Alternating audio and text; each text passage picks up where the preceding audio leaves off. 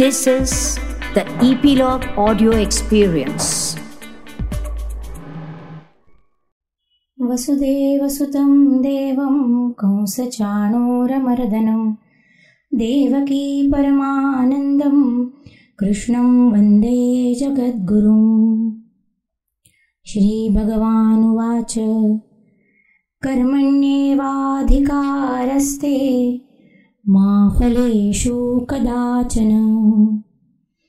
मा कर्मफलहेतुर्भो मा ते सङ्गोस्त्वकर्मणि।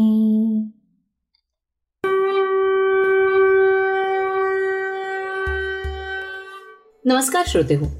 मागच्या पॉडकास्टमध्ये आपण सणांचा राजा दिवाळी या निमित्ताने दिवाळीच्या उत्साही आणि आनंदी सणाचं वर्णन ऐकलं. दिवाळीनंतर येणारा तुळशी विवाह आणि त्रिपुरारी पौर्णिमा याबद्दलही आपण माहिती घेतली. त्यानंतर येतो तो आत्ता चालू असलेला मार्गशीर्ष महिना. आपल्या बारा मराठी महिन्यांमध्ये सर्वोत्तम मानला जाणारा हा मार्गशीर्ष महिना. यातले पहिले सहा दिवस जे असतात ना म्हणजे मार्गशीर्ष प्रतिपदा ते चंपाषष्ठी. हे खंडोबाचे नवरात्र म्हणून घरोघरी साजरे केले जातात. या महिन्यातील पौर्णिमा ही भगवान श्री विष्णूंच्या चोवीसाव्या अवतारांपैकी दत्तात्रेय या अवताराचा जन्मदिवस म्हणजेच आपल्या सगळ्यांची माहिती असलेली श्री दत्त जयंती. हा उत्सव आपल्या संपूर्ण महाराष्ट्रामध्ये मोठ्या प्रमाणात साजरा केला जातो. त्याचप्रमाणे मार्गशीर्ष महिन्यातील शुक्ल पक्षातील एकादशी ही म्हणजे मोक्षदा एकादशी किंवा गीता जयंती बरं का? हा भगवद्गीता जयंतीचा दिवसही संपूर्ण भारतात खरं तर भारतातच नव्हे तर आजकाल परदेशांमध्येही मोठ्या प्रमाणावर साजरा केला जातो. भगवद्गीतेतील अमूल्य ज्ञान आता फक्त भारतातच नाही तर भारताबाहेरच्या लोकांनाही जाणून घ्यायची आस निर्माण झाली आहे. आपल्या कर्मण्ये वाधिकार असते या पॉडकास्टच्या माध्यमातून या गीता जयंतीबद्दल आज जाणून घेऊया. रसिक हो महाराष्ट्रामध्ये तुळशी विवाह झाला ना की विवाहाचे मुहूर्त सुरू होतात आणि सगळीकडे लग्नसराईचा मौसम सुरू होतो. विवाह म्हणजे विविध नात्यांचा गोफ. वैवाहिक जीवन अनेक चढ उतारांनी भरलेलं असतं. विविध नात्यांचा समतोल राखायला शिकवणारं योग्य वेळी योग्य निर्णय घेणं आणि ते जबाबदारीने निभावणं याचं महत्त्व सांगणारं असतं. असंच काहीसं जीवनामध्ये आपल्या प्रत्येकाला अनुभवायला लागतं. नात्यांची ही गुंफण आपल्याला कधीकधी द्विधा मनस्थितीकडेही नेते. काय बरोबर काय चुकीचे याबद्दल मनात अगदी गोंधळ होतो. आपल्या जीवनात येणाऱ्या अशा अनेक वेगवेगळ्या प्रसंगी कसं वागावं याची शिकवण देणारा आधार ग्रंथ म्हणजेच आपली भगवद्गीता. सुमारे पाच हजार वर्षांपूर्वी कुरुक्षेत्राच्या रणभूमीवर योगेश्वर श्रीकृष्णाने धनुर्धारी अर्जुनाला जीवनाचा दिव्य संदेश दिला. भारताच्या धार्मिक सांस्कृतिक आणि सामाजिक इतिहासाचं सार म्हणजे भगवद्गीता. जीवनाच्या विकासाला आवश्यक असलेले कित्येक विचार भगवद्गीतेत सांगितलेले आहेत. संस्कृतमध्ये असलेली भगवद्गीता आपल्या सामान्य माणसांपर्यंत पोचावी आपल्याला कळावी यासाठी संत ज्ञानेश्वरांनी ज्ञानेश्वरीच्या रूपाने ती प्राकृत भाषेत आणली. भगवान श्रीकृष्णांनी मार्गशीर्ष शुक्ल एकादशीच्या दिवशी अर्जुनाला हा उपदेश केला. म्हणूनच थोर विचारवंत जनार्दन सखाराम करंदीकर यांनी गीता जयंती याच दिवशी म्हणजे मार्गशीर्ष शुक्ल एकादशीच्या दिवशी साजरी करण्याची कल्पना मांडली आणि ती साकार झाली. कर्मापुरताच अधिकार तुला आहे. कर्माच्या फळावर दृष्टी ठेवू नकोस. अगदी साध्या सोप्या शब्दात सांगायचं ना तर आपण आपलं विहित कर्म नेहमीच उत्तमपणे करत राहावं. माणसाने स्वतःच स्वतःचा उद्धार करावा आणि स्वतःला कोणत्याही परिस्थितीमध्ये खचू देऊ नये. हाच संदेश भगवद्गीता आपल्याला देत आहे. आज पाच हजार वर्षांनंतरही भगवद्गीतेतील तत्वज्ञान हे प्रेरणादायी मार्गदर्शन करणारे आणि सर्वश्रेष्ठ असे तत्वज्ञान आहे. आपल्या जीवनात येणाऱ्या अनेक संकटांना निडरपणे सामोरे जायचे बळ देणारा हा आधार ग्रंथ म्हणजे आपली भगवद्गीता. चला तर या गीतेचे सार ऐकूया विदुषी स्वाती कर्वे यांच्याकडून. नमस्कार श्रोते हो. आज मोक्षदा एकादशी. आपल्याकडे प्रत्येक महिन्यात येणाऱ्या दोन एकादशी तिथींना विशेष नावं आहेत आणि अर्थातच त्यांचं महत्त्वही विशेष आहे. आजची मोक्षदा म्हणजेच मोक्षदायिनी मोक्ष देणारी एकादशी. मोक्ष म्हणजे काय? तर विनोबाजी म्हणतात तसं मोहाचा क्षण टाळता आला की मिळतो तो मोक्ष. क्षणभर विचार केला की लक्षात येतं आपल्याही आयुष्यात जीवनात असे कितीतरी मोहाचे क्षण येतच असतात. हो ना? काही आपल्यावर आरूढ होतात तर काहींना आपण बुद्धी आणि हेतू पुरस्सर टाळतो. आजच्या दिवसाचा विशेष म्हणजे आज गीता जयंती. प्रत्यक्ष भगवान श्रीकृष्णांनी अर्जुनाला या दिवशी गीतेचा उपदेश केला आणि ही भगवद्गीता सर्व जगतासाठी आयुष्य जगण्याचा दीपस्तंभ ठरली.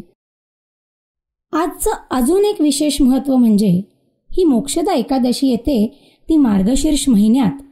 आणि हा मार्गशीर्ष महिना म्हणजे प्रत्यक्ष भगवंत.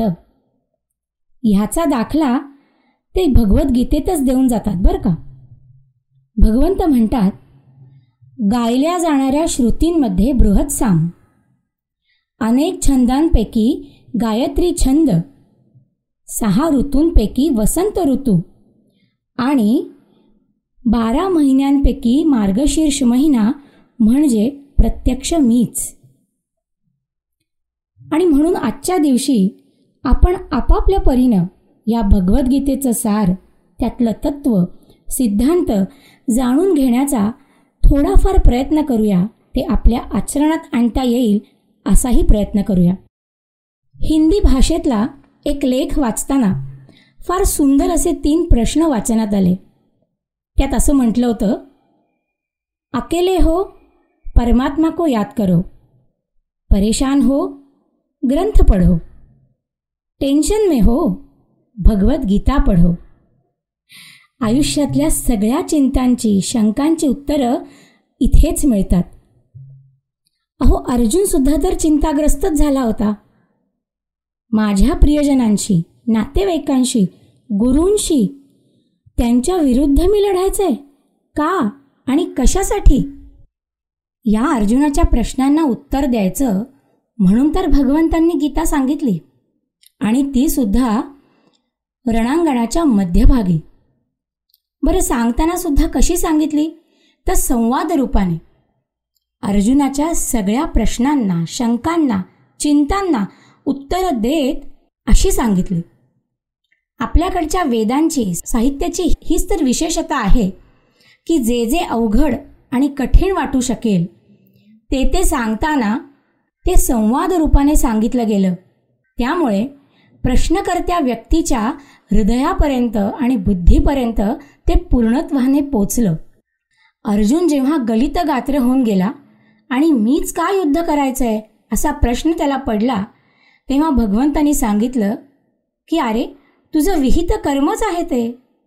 जे तू करणार आहेस जे तुलाच करायलाच हवं. किंबहुना नियती तुझ्याकडनं ते करून घेईलच. त्यामुळे मीच का हा प्रश्न किंवा या विचारांना तू थारासुद्धा देऊ नकोस? तू नाही तर मग कोण? त्यामुळे तूच. मंडळी आपल्यासारख्यांच्या सामान्यांच्या आयुष्यात सुद्धा अनेक चढउतार येतात आणि आपल्याला सुद्धा असा प्रश्न किंवा असे अनेक प्रश्न अनेकदा पडतात. या प्रश्नाचं उत्तर जेव्हा आपण शोधायला जातो त्यावेळेला हे तत्व किंवा हे वाक्य जर आपण आठवलं तर आपलं काम अधिक सोपं होतं. किंबहुना ते काम करायची ताकद आपल्याला आपोआप मिळते. बरं एवढंच सांगून भगवंत पुढचीही गोष्ट लगेच सांगतात बरं का? ते म्हणतात कर्म तर तुला करायचंय पण फळाची अपेक्षा मात्र धरायची नाही. किंबहुना हे काम केल्यानं मला काय मिळेल? हा विचारच भगवंताने अर्जुनाच्या मनात रुजूच दिला नाही. पर्यायानं ते आपल्याही मनात हा विचार रुजू देत नाहीत. कोणतंही कर्म करताना ह्याचं फळ काय? हा विचारच करायचा नाही कारण ते ते आधीच ठरलेलं आहे. आपण फक्त प्रामाणिकपणे आपलं काम करत राहायचं असं भगवंत सांगतात. आणि हे काम करत राहताना जेव्हा तुझ्या विचारांमध्ये सर्वांप्रती सारखेपणा येतो तेव्हाच हे काम तू सहज करू शकतोस. या पुढचाही विचार किंवा या पुढचीही पायरी भगवंत सांगतात की हे सगळं कर्म तू माझ्या चरणी अर्पण कर.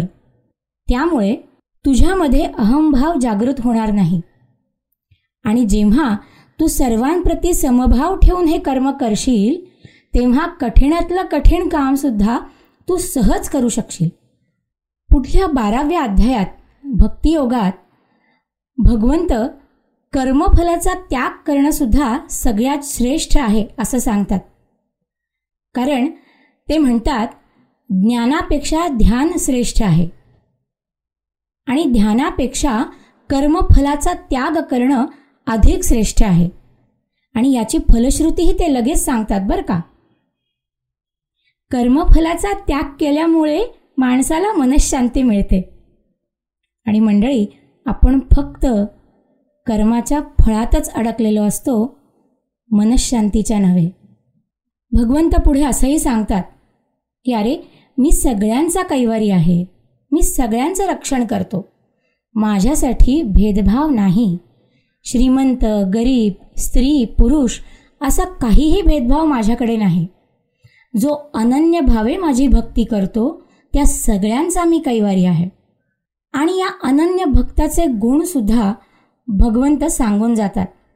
ते म्हणतात जी व्यक्ती कोणाचा द्वेष करत नाही जो सगळ्यांचा मित्र असतो जो अहंकारापासून मुक्त असतो जो जीवनातल्या सुखदुःखांमध्ये समभाव ठेवू शकतो किंवा तसा राखायचा प्रयत्न करू शकतो जो क्षमाशील आहे सदैव तृप्त आहे आणि स्वतःचे मन आणि बुद्धी माझ्यावर स्थिर करून जो दृढनिश्चयाने आपले काम करत भक्तीमध्ये लीन असतो अशी व्यक्ती भक्त म्हणून मला प्रिय आहे. श्रोते हो म्हणूनच आपल्याकडे मोठी मंडळी कायम सांगत आली कामात राम बघा. म्हणजे आपल्या हातून चांगलं कर्म आपोआप घडतं आपल्या नकळत.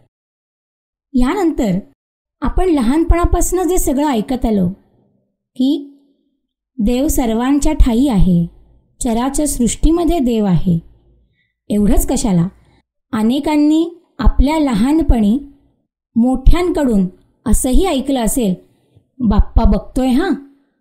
हा एक भीती घालण्याचा प्रकार नव्हता तर हा आदरयुक्त धाक असावा आणि आपोआप तो संस्कार रुजावा की आपण चांगलंच काम करायचं आहे यासाठी ही गोष्ट सांगितली जात असे. पण भगवंतसुद्धा स्वतः सांगून जातात त्यांचा पत्ता गीतेमध्ये. कुठे कुठे आहे मी? असं सांगताना ते म्हणतात गामाविश्य भूतानी धारयाम्यहमोजसा पुष्णामी चौषधी सर्वा सोमो भूत्वा रसात्मकः। अहं वैश्वानरो भूत्वा प्राणिनां देहमाश्रितः। प्राणापानसमायुक्तः पचाम्यन्यं चतुर्विधम्। म्हणजेच ब्रह्मांडातल्या सर्व ग्रहलोकांमध्ये मी आहे. माझ्या शक्तीद्वारे ते आपल्या कक्षेमध्ये स्थिर राहतात आणि चंद्र होऊन मीच सर्व वनस्पतींना जीवनरसाचा पुरवठाही करतो. याचबरोबर सर्व प्राणीमात्रांमध्ये मी कुठे आहे? तर सर्व प्राणीमात्रांच्या देहात जो जाठराग्नी आहे तो जाठराग्नी म्हणजेही मीच. आणि चारही प्रकारच्या अन्नाचं पचन करतो तो देखील मीच. म्हणूनच आपल्याकडे अन्न खाताना आदरयुक्त आणि एकाग्र होऊन खावं जेवावं असं सांगितलंय आणि अन्नाला अन्न हे पूर्ण ब्रह्म असं म्हटलंय. जे अन्न आपण खातो त्या पद्धतीने आपलं मन आणि बुद्धी तयार होत असते. म्हणून आपण सामान्यांनी आपल्या भौतिक जीवनात जगताना अन्नाचा आदर करावा असं आपल्याला लहानपणापासून शिकवलं गेलं. फक्त एवढंच नाही तर प्रत्येक प्राणीमात्राच्या हृदयात सुद्धा मीच स्थित आहे असंही भगवंत सांगतात. आणि म्हणूनच थोर मंडळी म्हणून जातात मानव सेवा हीच ईश्वर सेवा आहे. भगवंतांपर्यंत पोचायचे कर्ममार्ग ज्ञानमार्ग ध्यानमार्ग असे सगळे मार्ग भगवंत गीतेमध्ये सांगतात. पण नंतर ते असं म्हणतात की हे सगळे मार्ग जर तुला कठीण वाटत असतील तर भक्ती मार्ग हा सगळ्यात आवडीचा मार्ग आहे. सर्व लोकांच्या. जो सोपा आहे त्या भक्ती मार्गाची तू वाट धर आणि भगवत रूपामध्ये एकरूप हो. विनोबांनी या संदर्भात सांगितलेलं दिलेलं उदाहरण अतिशय मार्मिक आहे. ते म्हणतात एखादा कागद किंवा कोणत्याही रुपयाची एखादी नोट ह्यात तसं पाहायला गेलं तर फरक नाही. पण नोटेला महत्त्व असतं कारण सरकारचा शिक्का त्यावर उमटलेला असतो. म्हणजेच जे जे चांगलं काम आपण करतो त्या सगळ्या चांगल्या कामावर भक्तीचा शिक्का उम उमटवला की ते अधिक परिपूर्ण असं होतं. मी करतोय ते काम भगवंताला आवडेल की नाही? परमेश्वराला आवडेल का? असा विचार प्रत्येकाने निश्चित केला तर ते काम अधिक चांगलं होतं. म्हणूनच मंडळी आजच्या दिवशी आपण सगळ्यांनी हे नक्की लक्षात ठेवूया हे जाणून घेण्याचा प्रयत्न करूया की मिळालेल्या ज्ञानाद्वारे आपापलं काम करत असताना त्यामध्ये प्रामाणिकपणा पावित्र्य संयम आणि श्रद्धा हे भाव घेऊन जर ते काम केलं तर आपण आपल्या जीवनात अधिक आनंदी आणि सुखी हो धन्यवाद. श्रोते हो आज ह्या गीता जयंतीच्या मुहूर्तावर निष्काम कर्मयोगाचा अवलंब करूया. रोजचा दिवस विहित कर्म करत अर्थपूर्ण करूया. याच नोटवर आजचा आपला गीता जयंती पॉडकास्ट संपवत आहोत. उत्सव सणांचा मेळ संस्कृती परंपरांचा ह्या आपल्या आवडत्या पॉडकास्ट मालिकेतील पॉडकास्ट ऐकण्यासाठी पिलॉग मीडियाच्या वेबसाईटवर किंवा तुमच्या आवडत्या पॉडकास्ट ॲपवर नक्की सबस्क्राईब करा लाईक करा. तुमच्या मित्रमैत्रिणी नातेवाईक यांच्याबरोबर हे पॉडकास्ट शेअर करा.